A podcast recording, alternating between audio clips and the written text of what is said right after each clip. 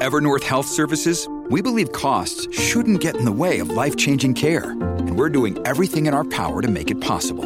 Behavioral health solutions that also keep your projections at their best? It's possible.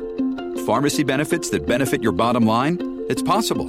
Complex specialty care that cares about your ROI? It's possible. Because we're already doing it.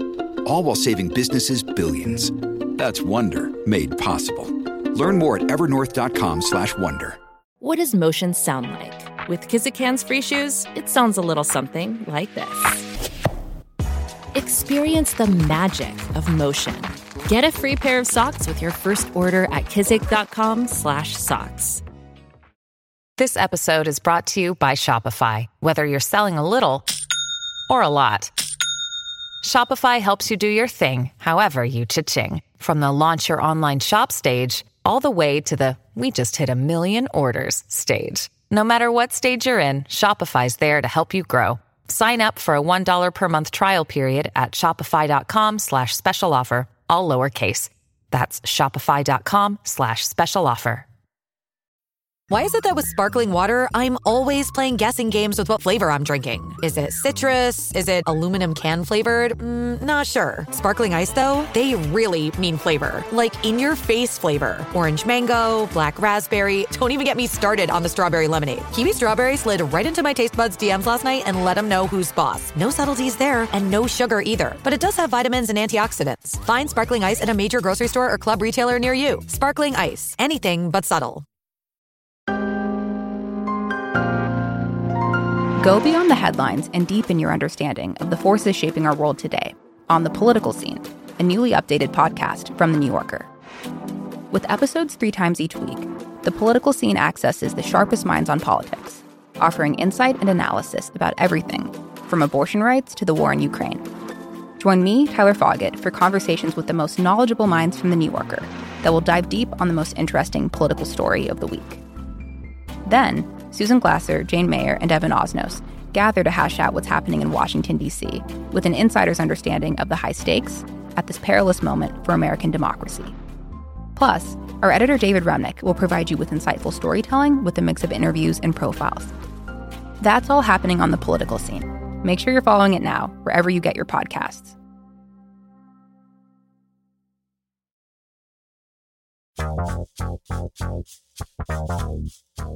I'm Jason Kander.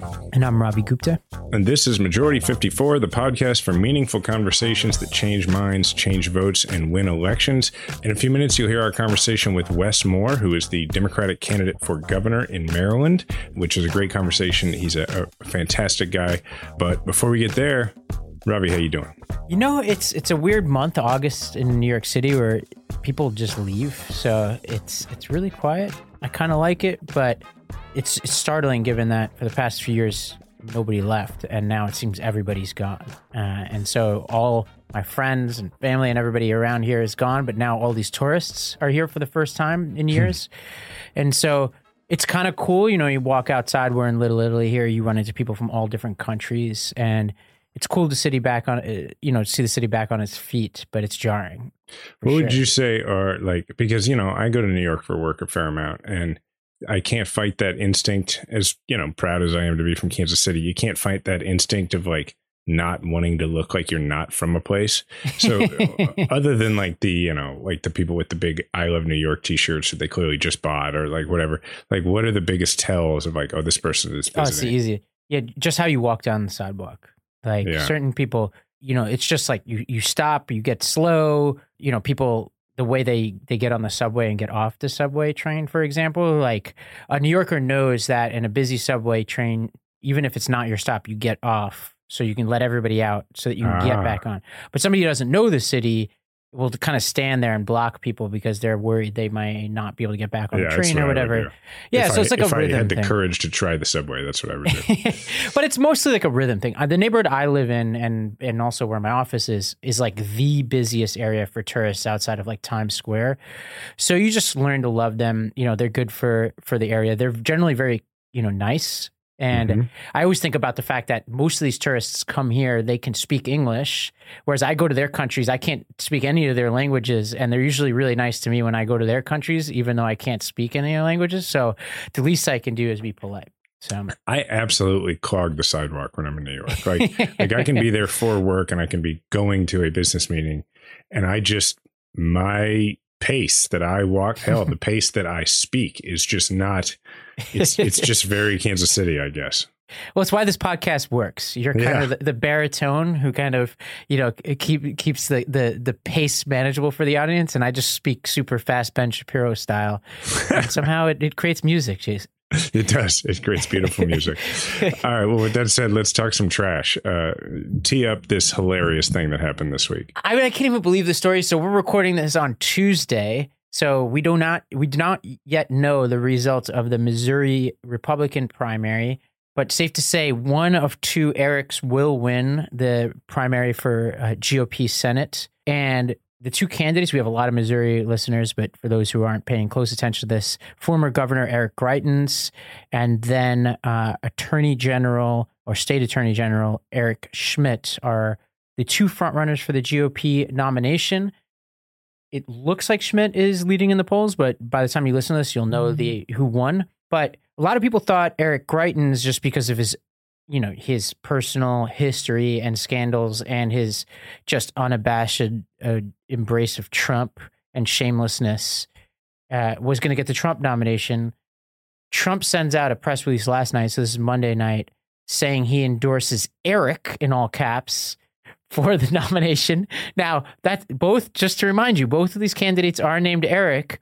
Now, at first I texted you this thinking, all right, mistake. Wow, what an epic mistake by Trump. This is like in the pantheon of Trump mistakes, but Politico released an article I think pretty persuasively demonstrating that this was intentional. Trump didn't didn't want to pick.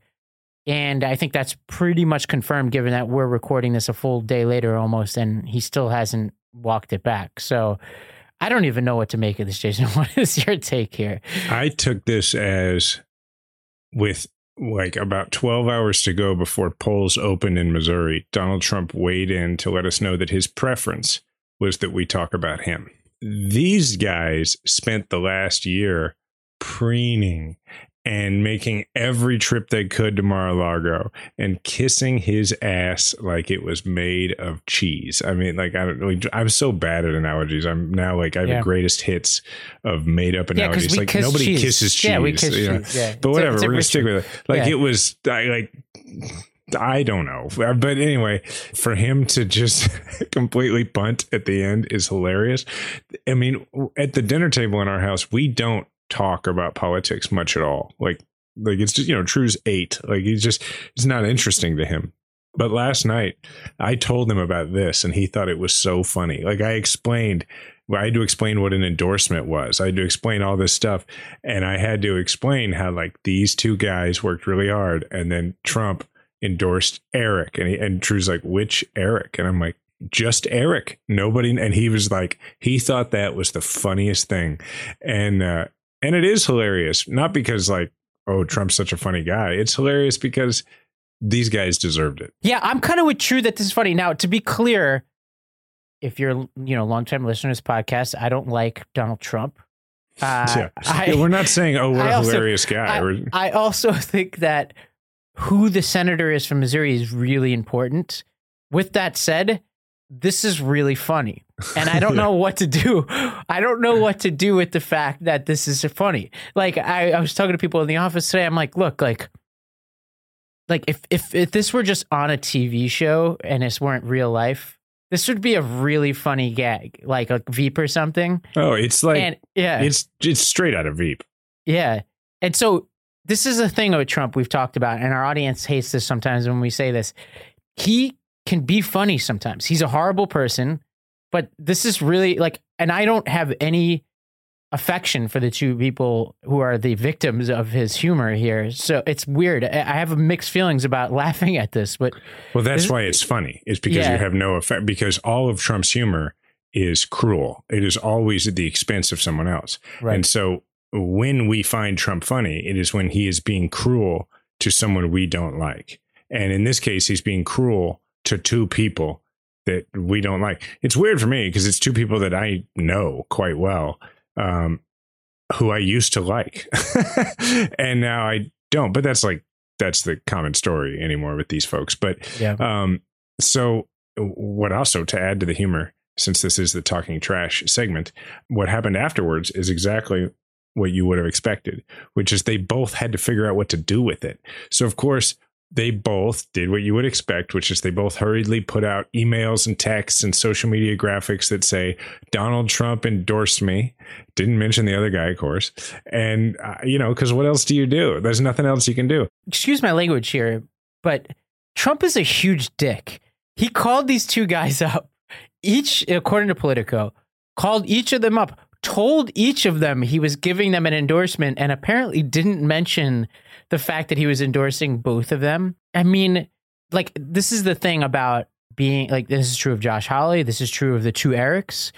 You know, this is true of anybody in his circle is that you lose your dignity in the Oh, right. process. It's and this is like, this is the ultimate version of that. You have to turn in your dignity if you Yeah. want to be in the circle. And that's what he's doing here, right? Is he's like, I'm going to do this and you're going to say, thank you. You are going to, I'm, to, I'm going to, well, here's another bad analogy. I'm going to put this shit in a bowl and you're going to eat it and thank me for it, right? Like, I don't know if that's an analogy or a metaphor, but it's pretty gross. But anyway, so, I mean, that's what he's doing. Thinking of that And- metaphor, yeah. yeah. And then, uh, whoever wins is going to have to thank him for his endorsement. Well, it's also it is it's a cowardly act by Trump too because Yeah. It's he- like when a politician says they're a Yankees and a Mets fan. Sorry, right. Hillary. No, it's Ah. exactly right. It's Yeah. what he wanted to do was he wanted to endorse Greitens. It's pretty clear. Steve Bannon has endorsed Greitens. Donald Trump Jr. has endorsed Greitens. Rudy Giuliani has endorsed Greitens. Right, and you know also Greitens is a, a sociopath who treats women horribly. Like he's after he's like he's Trump, and I think that's what he wanted to do. But the establishment has been just oh they've just been unloading both barrels against Greitens lately in super PAC ads because they don't want him to be the nominee because they're worried that if he is that he could lose. And so Schmitt has climbed in the polls as a result. Really what's happened is Greitens has fallen in the polls. And so Trump wanted to endorse Greitens but he looked at it and was like hmm it's pretty late in the process. If I endorse him now he might lose. I'll just endorse both Yeah. is what he did. That's what he punted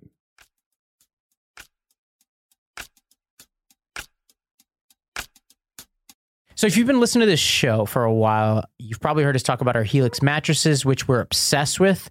Well, Helix has left the bedroom and they've entered the living room with Allform. All the pieces are American made and easy to assemble. They're scratch and stain resistant and they're great for anyone with kids and pets. Jason, you know, I think I saw your dog curled up on your Allform sofa. I've got a sofa in my office. I got one in my apartment. I love them. They're easy to put together. You know, they have these different fabrics and colors. You can have them match whatever your sort of existing motif is. Or if you want to mix it up, of course, you could do that. Yeah, everybody loves our Allform sofa in this house. We are constantly saying to True that it doesn't actually make any sense to be halfway through your breakfast and then just go lay down on the sofa for a while. But he sometimes says, I'd like take a break from eating. And he goes right to the Allform sofa. Yeah, sometimes you just need a nap at 8.30 in the morning. Yeah, yeah. To find your perfect sofa, check out allform.com slash majority 54. Allform is offering 20% off all orders for our listeners at allform.com slash majority 54. Step up your sofa game today. Now, a word from our sponsor, BetterHelp. You know, I've been doing all these interviews lately about mental health uh, for the book, and one of the most common questions I get is do you think mental health treatment is still stigmatized in America? And the answer, of course, is yes, which is one of the reasons why it's so great that our sponsor, BetterHelp, provides you with an opportunity to get access to therapy in a way that is very private, where you don't have to go to a place, where you can do it, you know, from your home in a way that might be much more comfortable for you. Uh, I think it really is just one more piece in in the puzzle of uh, helping destigmatize the idea of of uh, going to therapy. Yeah, and I think that's the key is having low barrier to entry. So, you know, that first step, that important step, you got to make that as easy as possible. That's why I love BetterHelp. It's online therapy that offers video, phone, even live chat only therapy sessions.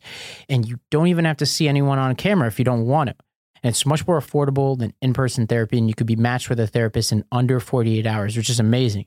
So our listeners get 10% off their first month at betterhelp.com slash M54. That's betterhelp.com slash M54. Well, let's get on to better news, Jason. And the news of the week, what seems like it could be good news is that Manchin and Schumer reached agreement on a bill called the Inflation Reduction Act. This is the evolving bill that started as Build Back Better and was a, you know dubbed the climate bill a couple months ago. And this is an amazing piece of legislation if we can get this through. This uh, would bring the deficit down $300 billion. There's provisions here both on the spending side and on the revenue raising side that are awesome. So this would have a host of climate provisions and energy provisions that would reduce carbon emissions by 40% by 2030 uh, from 2005 levels. So that's pretty damn near close to Biden's 50% reduction goal. Uh, it also lowers ACA premiums for millions of Americans. On the revenue side, it has a 15% corporate minimum tax. It allows Medicare to negotiate the price of drugs. It has 80 billion to the IRS to increase enforcement and it closes the carried interest loophole that private equity uses. This is a bunch of stuff in here that is absolutely massive. This comes also as uh, Congress is, uh, you know, passing this uh, CHIPS Act, this China Com- Competition Act. We also had the obviously he passed the infrastructure bill and COVID spending. He, you know, killed the you know the leader of Al Qaeda this week. I mean, this could be a turning point in this presidency. It could be. Uh, it's certainly a huge deal. What I want to know is like, why? What is it that put Manchin over the top? What is it that made him go like, yeah, this one's good? Is it something in the bill, or is it he's just tired of being, you know, the scapegoat for nothing getting done? Well, you know, there's a cynical and an idealistic part here. The the idealistic part of me wants to believe that he wanted to get there. He's still a Democrat. But if you're being more cynical, there are a few things in here that Democrats had to trade in order to get this done. Uh, one is a mandate for new oil and gas leasing in the Gulf of Mexico and off the coast of Alaska. Another is a rule that if we open up federal land and the seafloor to renewables, like you know making solar and wind farms that you must also do for fossil fuel exploration, gas exploration. There's also a provision in here to fund a relief fund for people who had black lung disease, uh, which I think That's I would imagine big. affects people in West Virginia a lot. And then there was another provision that says that the federal government was required to establish 25 priority projects on federal lands that must include fossil fuels and other forms of energy, like nuclear, for example.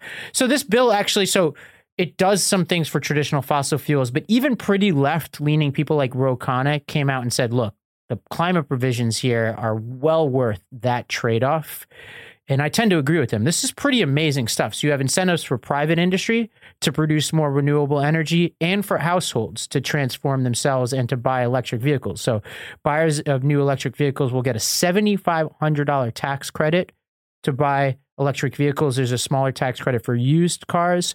They replace this really clunky system that used to incentivize investment in renewable energies now with a much more streamlined system. Even like pretty conservative people, so like the economists at the University of Chicago and this group called the Rhodium Group, which is an energy trade group, estimate that this bill will create $1.5 trillion in economic surplus while eliminating 5 billion tons of carbon pollution. And they, they say this is like a cost benefit re- ratio of three to one, which is very jargony. Essentially, it's double the cost benefit ratios of most things they ever see in legislation. So they're, they're like, yeah, this is good legislation.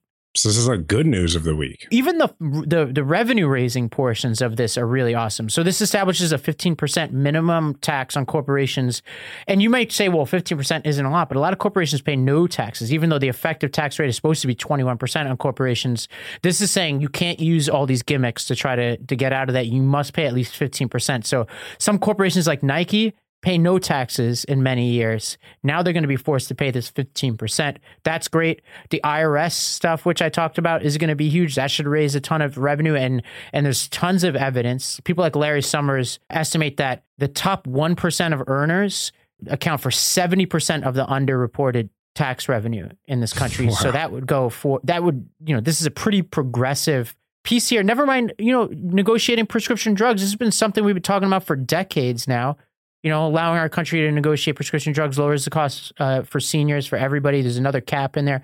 Kyrsten Sinema is the obstacle right now. So we're moving from the Manchin show to the Sinema show. A lot of people think she may demand that they take out this this um, carried interest loophole, which, to be clear, is not a big piece of this whole legislation. I would love to see it stay in here, but if that's the price to get this thing passed, I'm I'll, I'll go for it. You know, and it reduces the deficit, which you know Democrats are better. This is evidence like again that Democrats are better at reducing the deficits than Republicans. Yeah, because you have to actually raise revenue to do it.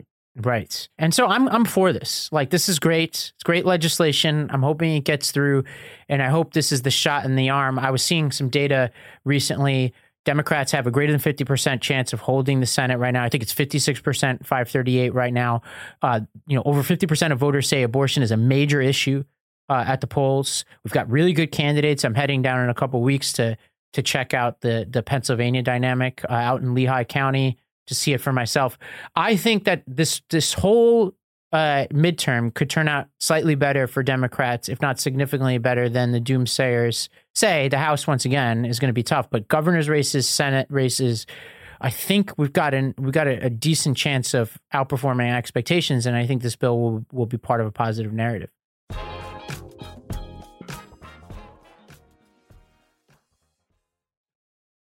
Did this potential huge victory uh, for working people and the 99% of Americans who aren't in the 1% happen to piss off anybody and cause them to take it out on somebody else who's not deserving of such wrath? Yeah, this is one that I'm going to need you to help me on because I know you you did something for the the guys over at Meidas on this, uh, and Jon Stewart also put out a video on this, and he's been pushing. There's this bill called the PACT Act, which is geared at expanding healthcare benefits to veterans who are exposed to toxic burn pits while overseas, and seems like a pretty straightforward piece of legislation. Seemed like there was bipartisan support for it, and then correct me if I'm wrong. The Senate Republicans pulled their support for this because of the uh, the bill I just mentioned. Because Democrats are moving ahead on that bill for reconciliation. That's not what they say, but that's what happened. First, let's back up because probably a lot of people don't know what a burn pit is. Everybody's Yeah. been hearing about this. A burn pit is as simple as you're you got like a forward operating base. You have a temporary area where you're out. Temporary it could be years, but like you don't have like sanitation service. You know, you're out there. You're you're you've got your base set up. And what they did, and these are illegal in the United States, although you know the VA, the federal government, has never like officially said these cause cancer like they haven't officially ever done it but it's not legal to do in the United States because it's not legal to put these kind of toxins in the air. A burn pit is just like, oh, we got extra batteries, we got extra trash, we got extra food, we got extra whatever, human excrement, doesn't matter what it is. Throw it on the pile. We'll we'll just burn it because where else are we going to put it? We we got to live in this space. We can't leave this space. People might shoot at us if we're you know we can't. It's not like you can just sleep outside the wire. So burn it. That's what a burn pit is. And when you burn that stuff and you put it in the air, it gets into people's you know lungs, it gets into their body, and it causes damage. Sometimes it causes just sinus issues for the rest of their life. Sometimes it causes cancer. And the problem is is that because it's never been stated by the federal government this absolutely causes cancer. 80% of the claims made for this at the VA have been denied because they just don't have grounds to uh, grant them. And because a lot of people don't have like the just perfect paperwork trail medically to demonstrate it. Oh and also because like there's not the funds to award to actually treat this stuff. Um, and so what this does is it says hey we're going to put a lot of money into this fund and we're going to say that this qualifies and we're going to grant people's claims for it. And also, it says we are going to uh, use some of these funds to study this and to make sure that you know we're like doing the full due diligence on it that should be done for people who were exposed to this. Pretty simple. That's why so many Republicans voted for it. You know, not all of them, but I think all the Democrats and, and the majority of the Republicans voted for it the first time around.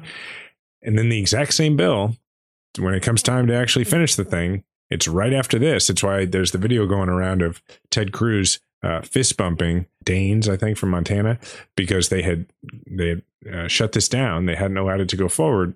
Very proud of themselves for stopping it. I guess because it's inside the building thinking of like, well, they just you know screwed us on this compromise and reconciliation. We're going to show them one of their priorities because they don't really care that uh, it's veterans, or I think made a huge political error. Uh, and anybody who's listening to this, if you have not watched the entire 10 minute press conference opening, like the comments by Jon Stewart, go back and watch it. Like whether you're interested in this issue or not, go back and watch it. It is a masterclass in activism. It's just that's how you do activism. It looks like as of this recording, the pressure worked, and it looks like the Republicans are backing down. That, that's at least what the the, the mm-hmm. speculation seems to be. So After trying to mischaracterize it, they tried to yeah. turn it into, oh, this was a pork barrel, you know, slush fund, and, and it's just not true. It's the exact same bill that they already voted for once. And, you know, Jon Stewart said something on Zero Blog 30 the other day that really hit home with me, which is he said, be very careful when they call you a hero because it means they're okay with you dying. Mm. And it just really goes at, and this is what I did the video for Meidas about, which is that a lot of Americans don't know that uh, it's not just a matter of like Republicans turning their backs on veterans. It's a matter of the entire federal government asks completely the wrong question when it comes to veterans issues. And the question that the entire structure uh, is built around is what do we do to make sure people who don't deserve it don't get these benefits? And the problem with that is it begins with the premise that there are veterans who don't deserve it. And there just aren't. And a lot of the people that most Americans assume can go to the VA can't. And, you know, people can go and watch that video for the examples I give, but it's right at the heart of this is that they are always willing to have us show up at their rallies and put us on their websites. But the truth is, they don't know much about veterans benefits, and they're usually not very interested in finding out. And that's particularly true of these Republicans. When you know more, you can do more. What if you could use science to discover more about your body? Find out what you need for your healthier tomorrow with Everlywell. Everlywell is digital healthcare that's designed for you, and it's all at an affordable and transparent price. With over 30 at home lab tests, you'll be able to choose the test that makes the most sense for you to get the answers that you need, like the women's health test or the food sensitivity test. Yeah. And here's how this thing works they ship products straight to you with everything you need in one package. And to take your at home lab tests, you simply collect your sample and use the included prepaid shipping label to mail your test back to a certified lab. And your physician reviewed results get sent to your phone or any other device in just days. And you could share the results with your primary care physician to help guide your next steps. Anybody who's listening to this podcast knows I'm obsessed with this kind of stuff. Everlywell is the best I've ever seen at this. And for listeners of the show, Everlywell is offering a special discount of 20% off an at home lab test at everlywell.com slash majority 54. That's everlywell.com slash majority 54 for 20% off your next at home lab test. everlywell.com slash majority 54. AG1 is how I start my day every day. It has usually been how Diana starts her day every day, but she has started this new practice where uh, instead of taking it in the morning, she started drinking it right after lunch. It's because uh, what she's usually done is right after lunch, she gets a little tired and then she'll drink some coffee. She realized that if she waits, and because she usually has coffee in the morning, so she has her coffee in the morning, but instead of then having her athletic greens or having them right before, she waits and she has athletic greens right after lunch. She doesn't need the second cup of coffee. So it's been really good in helping her cut down on caffeine. Well, that's a good idea. And with one delicious scoop of athletic greens, you're absorbing 75 high quality vitamins, minerals, whole food source superfoods, probiotics, adaptogens to help start your day right. It's a micro habit with big benefits, something you can do every day to take care of yourself. So Athletic Greens is going to give you a free one year supply of immune supporting vitamin D and five free travel packs with your first purchase. All you have to do is visit athleticgreens.com slash majority. Again, that's athleticgreens.com slash majority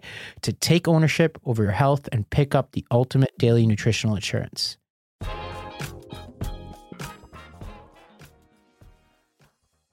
Uh, well, we got one more quick story here, Jason. It's a pretty depressing one. You know, this is ostensibly a sports story, but it's really about much more than that. It's about sexual assault and it's about labor. Uh, Deshaun Watson, who is the now quarterback of the Cleveland Browns, formerly of the Houston Texans, had been accused by at least 24 women or 30, depending on how you count, of some form of either coercive or lewd behavior or sexual assault, depending on the case. Uh, and this is going back for a couple of years. And he had been subject to a an NFL investigation and a uh, a hearing due to like the collective bargaining agreement between players and the NFL. The NFL was seeking an indefinite suspension. Uh, the Browns were defending him, as were the NFL Players Association, trying to get a much lower sentence. They're fighting it. And uh, that, you know, there was a former federal judge. She came out with her decision this week saying that he would get a six game suspension. Uh, and I think this led to a lot of outrage from around the NFL uh, and from around uh, the country from people who were just appalled by this because you know people like Calvin Ridley, who is a wide receiver for the Falcons, for example, got an entire year suspension for betting fifteen hundred dollars on a game in which he didn't even play. And here's a guy who on his um, team to win, yeah, not not like against his team. right. Uh, and so there's a lot of people saying this is insane and that this is a you know a black mark on you know a, a game that we love in NFL. What was your impression of all of this? Well, a couple of things. One, I think it's important to acknowledge that the Players Association, look, they're a union, and part of the deal with the union is you're supposed to advocate for your members, right? So, like, I, I'm not going to give them too hard of a time because that's kind of their job, right? Now, like, I would prefer that they would kick Deshaun Watson to the curb, but when you do that, you then you put yourself in the position of like where are you going to draw the line like you know you represent all your members right so it's They irritating did. The most egregious example of this I found was they defended Aaron Hernandez, who murdered right multiple people. Which obviously, longtime listeners know I have some feelings about labor that might deviate from some Democrats, but uh, this is one of those moments where I, it really comes. but i mean I'll, me. I'll just say But like yeah. you know if you're going to have a Yeah. standard you have a standard like i appreciate that but Right. who i don't think should get any kind of pass is the cleveland browns because what Right. the cleveland browns did here is even more disgusting and cynical because what the cleveland browns did is they picked up Deshaun Watson and they structured his contract in such a way that he's supposed to get $1 million in the first year and like $1 gazillion dollars in the second year. And the reason they did that is because they knew they actually thought he was going to get suspended for the entire first season. So they just made it where he would literally lose $1 million and then still have this, you know, pot of gold waiting for him. And what did, what ended up happening is he's not going to lose like any money, right? Right. He's going to miss three hundred fifty thousand dollars in like a two hundred million dollar contract. Yeah. And I think the language in the contract was even worse because I tweeted out what you said yesterday. I, I somebody corrected me today saying it's almost irrelevant what I tweeted about the structure of the contract because the language of the contract says even if suspended, they have to give him the money. yeah. So I don't even understand how these contracts work, but like, man, that's crazy. And there was a there was a uh, a press conference when they rolled out Deshaun Watson. The owner of the Cleveland Browns was asked about the allegations. I mean, he sounded insane. Like he he couldn't say one way or the other. Wouldn't say whether he thought the allegations were true or not. We're talking about at least twenty four women, and then you have uh, Watson himself, who was asked by reporters, like, "Hey, New York Times says you had sixty six separate female masseuses that you reached out to in large part on places like Instagram. Why did you need 66 masseuses? Which, by the way, is the allegation that he was he was Assaulting engaging in this, this he was engaging in this behavior, the assault, the lewd behavior, et cetera, with his masseuses. And they're like, why, as an athlete, do you need 66 separate masseuses in like a two year period? And he had no answer for that, nor did he apologize for his behavior, nor did he say he was going to be seeking counseling or anything like that. So this is one of those things that's uh, political, but it doesn't look political. Like it's it clearly is, I think, and it's just no consequences when it's not when sports are involved. It's when money is involved. The gross inequality of it is how many players got a bunch of time that they weren't allowed to play because they smoked marijuana. Like tons, which by the way is like legal in most places now. And Right. also, if you have a job where you are like multiple times every time you go to work, you're in the equivalent of a car accident. Geez, I, I think like marijuana is probably something you're going to uh, take advantage of. And then who can blame you? The one thing the Players Association said that I did sympathize with, although I didn't sympathize with their overall effort in defending Watson, was that there's a double standard for owners. Because you have Robert Kraft, the owner of the Patriots, who who went to a illegal brothel and no, nothing really happened to him. You have Stephen Ross, who got a, basically a slap on the wrist today for trying to bribe his own coach to lose games. You know, somehow he can do that and still be an owner, but Calvin Ridley can't play football for a whole year for betting when he's not even playing for his team, by the way, which is the opposite of what Stephen Ross did. Never mind Snyder, the Washington football team. What do we call them? Commanders. The Yeah. Commanders, who basically created a hostile, sexist, racist workplace uh, and had to be trotted in front of Congress for it. He's still the owner of that football team. So the Players Association doesn't have a, they do have a point that there's a double standard for these owners, uh, but that shouldn't get Watson off. But it, that point definitely sticks with me, though. All right, we're excited to bring you our conversation with Wes Moore. Wes Moore is a combat veteran, best-selling author, small business owner, Rhodes Scholar, and former CEO of one of the nation's largest anti-poverty organizations, the Robin Hood Foundation. He's a first-time candidate and emerged victorious from his nine-way Democratic primary and is now the Democratic candidate for Maryland governor. If he wins, he'll be the first black governor in the state. Uh, he's also a good friend of mine, and I'm very excited about the possibility of him becoming the governor. Wes, thanks for joining us. Jason, it's, it's my pleasure, man. And listen, congrats. look at him. He brought the book. Oh my God. no, I didn't I didn't bring Amazing. the book. This book is on my bookshelf. I love this book, man. Congrats. Seriously. well, so you well are done. you are the the top blurb on the back of the book. So thank you. I, I, I, appreciate. This, well, Wes, I had you here to talk about Invisible Storm, and uh, no. Uh, anyway, thanks, man. I I uh, I appreciate it very much. And well, I appreciate you. Speaking of books, we were I, we were actually going to start by talking a little bit about yours because as you know i love your book Thank the other wes moore uh, it, it's your own story it's also the story of another baltimore based man named wes moore who grew up uh, in the same place you grew up with the same name, uh, but had a different situation, had had things go differently in his life, and ended up in prison. And you talk about how your situations could easily have been reversed in the book. That's the subject of the book. Uh, how do the lessons that you learned from writing that book inform your approach to politics now that you're the Democratic nominee, which is very cool, for governor of Maryland. Yeah, no, and, and thank you. And seriously, and it's great to be with you. And and you know, it's it's interesting because I think so much of what I wrote inside of the book, uh, it, it really does. People can get a sense about how I think about the world by understanding these lives. And you know, and you know, in, in my case, where you know I was born born down in born down in Takoma Park, uh, but it was it was tragedy that forced me to move around uh, when I was younger, where I was almost four years old when my father died in front of me, and because he didn't get the health care that he needed.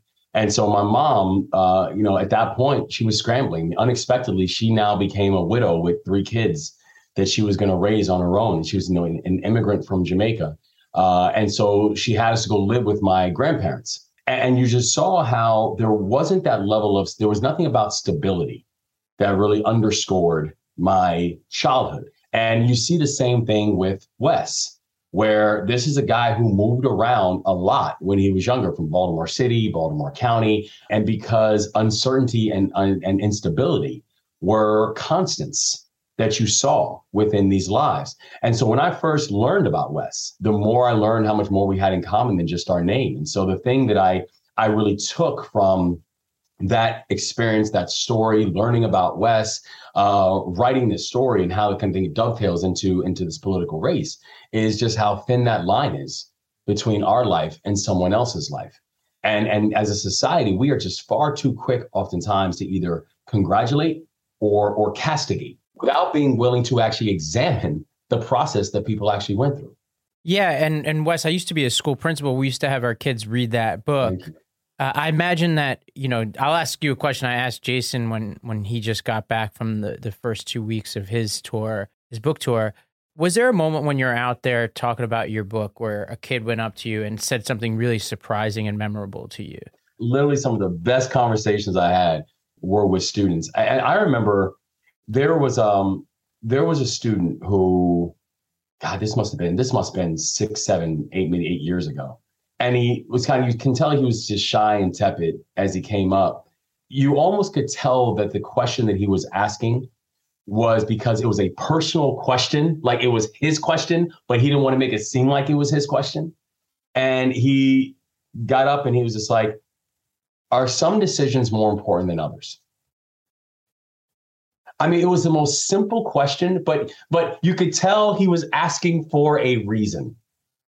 And I remember thinking about thinking about it and, and pausing and, and looking at him. And I thought so, and I, my answer was, I think the answer is yes. The problem is in the moment, you don't know which ones are which.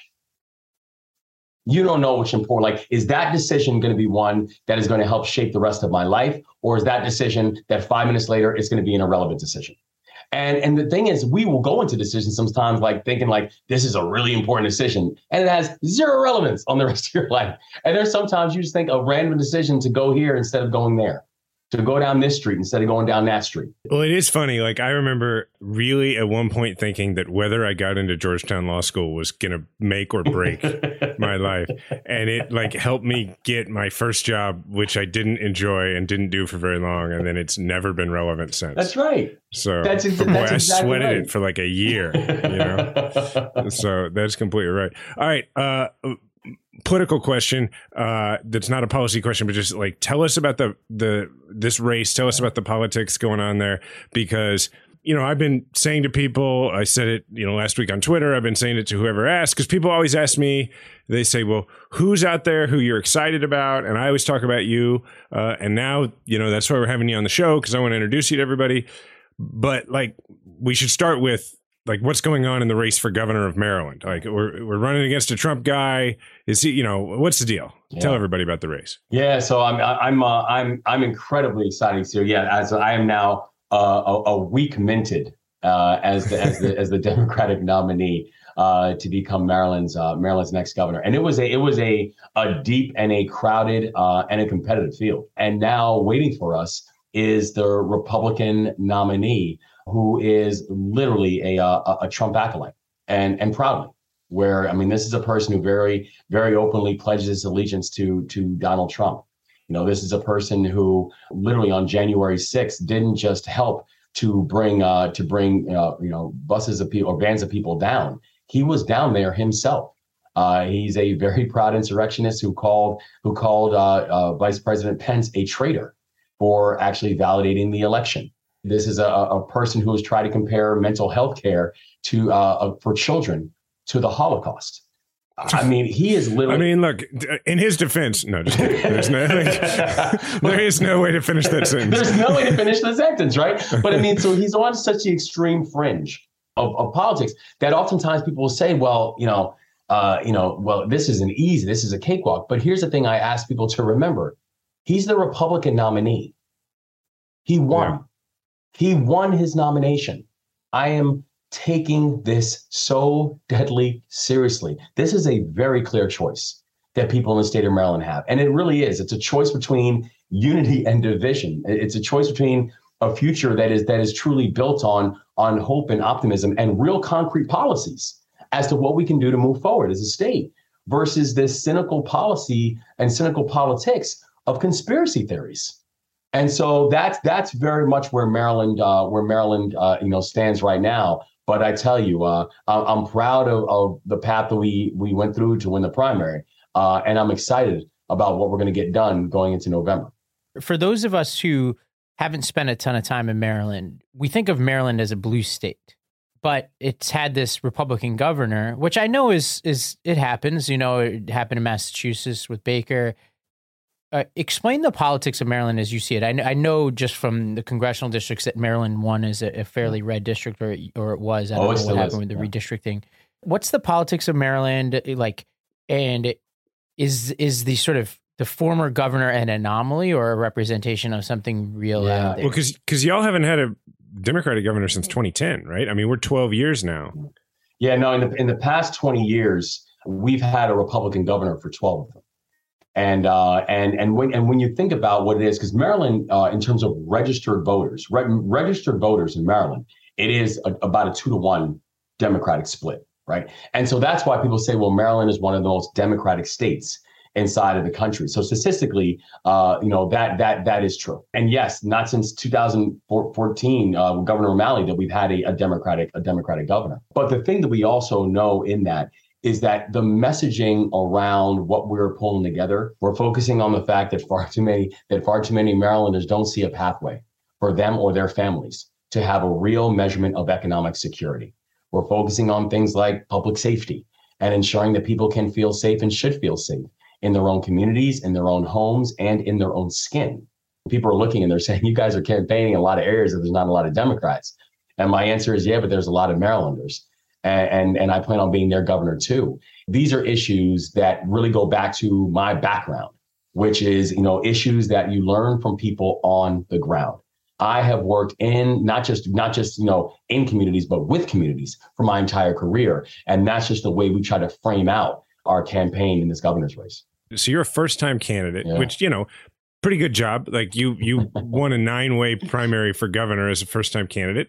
What is the part that has surprised you because you've enjoyed it? And don't say like you know being with the people. You know what right, I mean? Right, like, right. like like what has been the the minutia that you've been surprised that you've enjoyed, and what has been the part that you've either been surprised or just been like, yeah, I could do without this part of just running for office.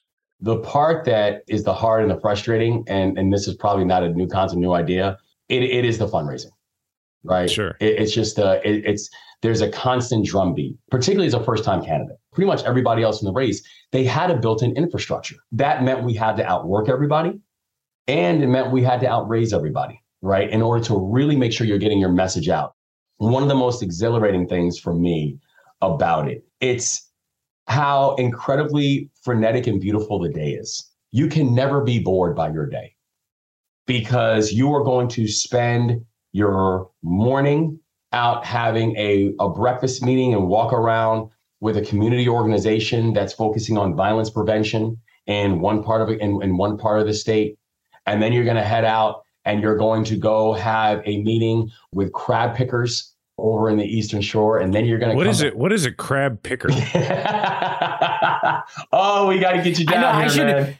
I feel like I, Wes. I feel like I should intervene in this conversation because we're gonna get Jason. Uh, he's he's getting this FOMO from his time running for office. No, no, I no. like I, this is I'm bad. not. I'm actually this like is bad for him. no. I'm actually like This is oh bad for him this all sounds terrible, both the good and the bad. But I do not. But I don't. I don't believe but I do at like all. I crab, don't believe you. and uh, and Yeah. and We're going and to I reach down. We have the best crabs in the country, bar none. And I will put that against anybody else. It's a, it's fun because you can sit there with friends, and you know you're you're you're out there with your your uh, your newspaper covered tables, and you got a beer, and like it's a it's a it's a you get that weird pastime. mallet, that mallet You thing. can, yes, even Yeah. though Oh, even see, though is that an amateur thing? The mallet. I'm going to say you can use a mallet, but Okay. Marylanders also know exactly the That'd places a- to pull on the crab. That Oh, my use bad. Mallet, and you'll that would be crab. Jason. That would be like when De Blasio ate pizza. With Yeah, don't fork. use the mallet, Uh, Wes. that- Wes, do not use the like- mallet. Now that I know, we, we need you to win. Uh, Slightly more substantive question. You were in charge of Robin Hood. I love Robin Hood. I'm a lifelong New Yorker. What did you learn there about how to fight poverty that you think you can bring to government? Like what are what are some of the programs or just ways of going about fighting poverty that are beyond the hey, let's fund Yeah. stuff, which I think we all generally think there could be more of. Is there anything where you're like, oh wow, this is this is something we need to learn Mm. from in Maryland? I I, uh, I I love the work that we did there because it, it was it was literally the idea of just like it's find it, fund it, and scale it. Right? Just find what works, put capital behind it, and scale its impact. So so the the model was was was simple in theory, and then we just really kind of took it to the next level in terms of really trying to use data to be able to identify what's working. So I love the fact that we were finding and funding and scaling some of the most important and powerful innovations that we've seen. And those are all ideas that we plan on taking to Annapolis. The only thing about it, though, and the thing that I, I think really gave a, a real sense of motivation behind this, this run was that if we aren't fixing the systems that's actually continuing to allow people to fall between the cracks, then we'll just repeatedly find ourselves cleaning up the debris that comes from broken systems if you look at every single organization that we funded, I mean, we we worked and funded over 1,600 organizations, right? I mean, one of the largest, most complex organizations of its kind in this country. But here's the thing I knew about every single one of the organizations that we funded. There was a reason they existed. The, the, the housing organizations that we funded, they existed because we had so many people who were housing insecure. The education organizations that we funded, they existed because we had kids who were not getting a quality education. I, I see part of the thing that we want to introduce is a new type of partnership between government, nonprofits, the private sector, community organizations, the people, right? How do we come up with a new framework of how we can all work together? Because our job is not to, you know, not just to make the nonprofit organizations, it's not to make them bigger. It's to make the problem smaller. In that vein, we have time for for this one last question. I'm going to have a little bit of a preface to it, which is to say, when people ask me, okay, who who out there do we not know about, you know, in the Democratic Party that we should be watching? I take them to usually mean like you know people who are not running for president in 2024 and so i usually there's usually three names that i bring up. It, it's usually you stacey abrams and ruben gallego. Wow. you know you and stacey are are the ones who who might be about to be governors.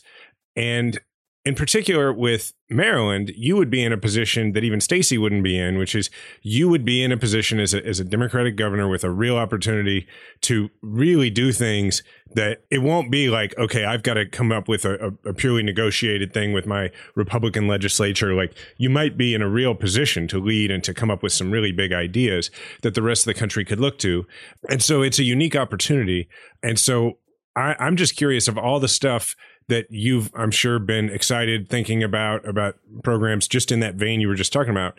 Like what is the thing that once you become governor and we'll just say when i know you got like this race in front of you but when you become a governor mm. that people watching maryland should watch to say okay wes and you know his party, uh, you know, uh, rather Maryland is going to do this that might be a model for the rest of the country. Like, what are you most excited about in that vein? Mm, I tell you, one initiative that I'm incredibly excited about that we are going to get done in this first legislative session.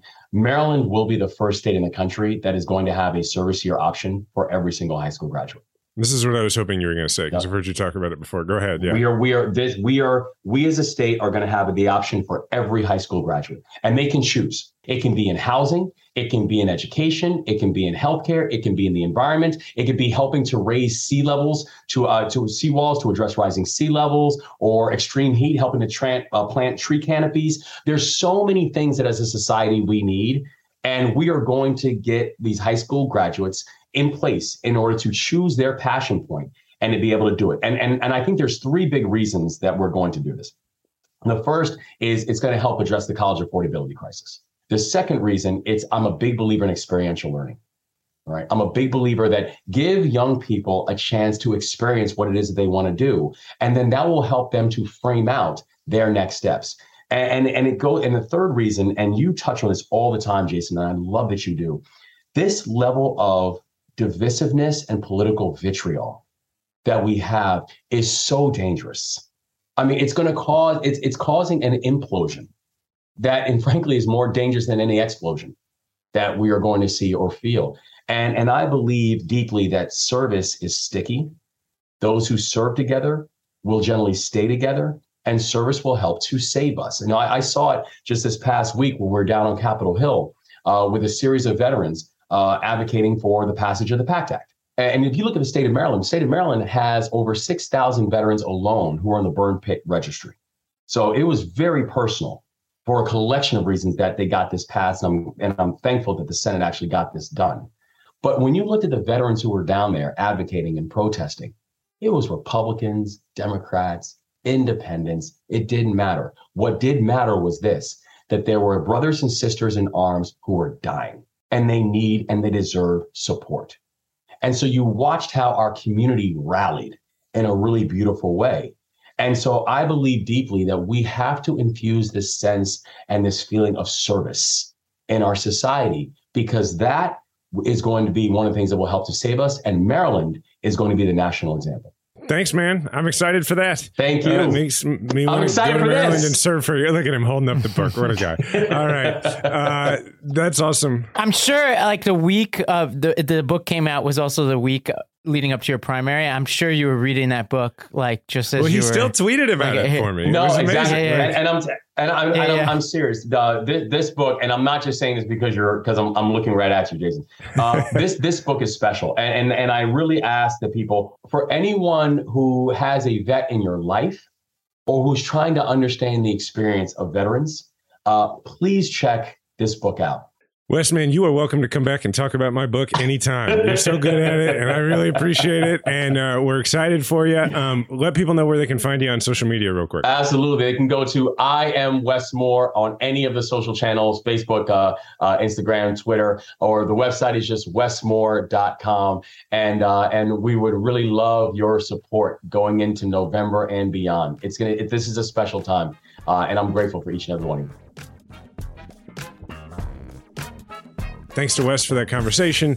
For those listening, as you notice, we recorded the interview with Wes after we recorded the original part of the show. And that's why you get to hear him update you and say that good things happened with the PACT Act. So I think we could put a button on this by just reminding everybody that nothing changed in the bill. The Republicans just decided, actually, it's all fine. We'll just vote for it. We'd like to forget this ever happened. Uh, so when people talk to you about that issue or when you bring it up, just mention to them that, uh, yeah, clearly they were lying because nothing changed and they just all reversed their votes because people got mad at them. All right. You can reach out to us at 508 687 2589. 508 687 2589. You can email us at m54 at wondermedianetwork.com. I'm at Jason Kander on Instagram and Twitter. Ravi is at Ravi M. Gupta on Twitter and Instagram. Wes is I am Wes Moore on, it sounds like everything but TikTok. Our show is Majority 54 on Twitter. Remember, we all have a platform. Make sure to use yours today.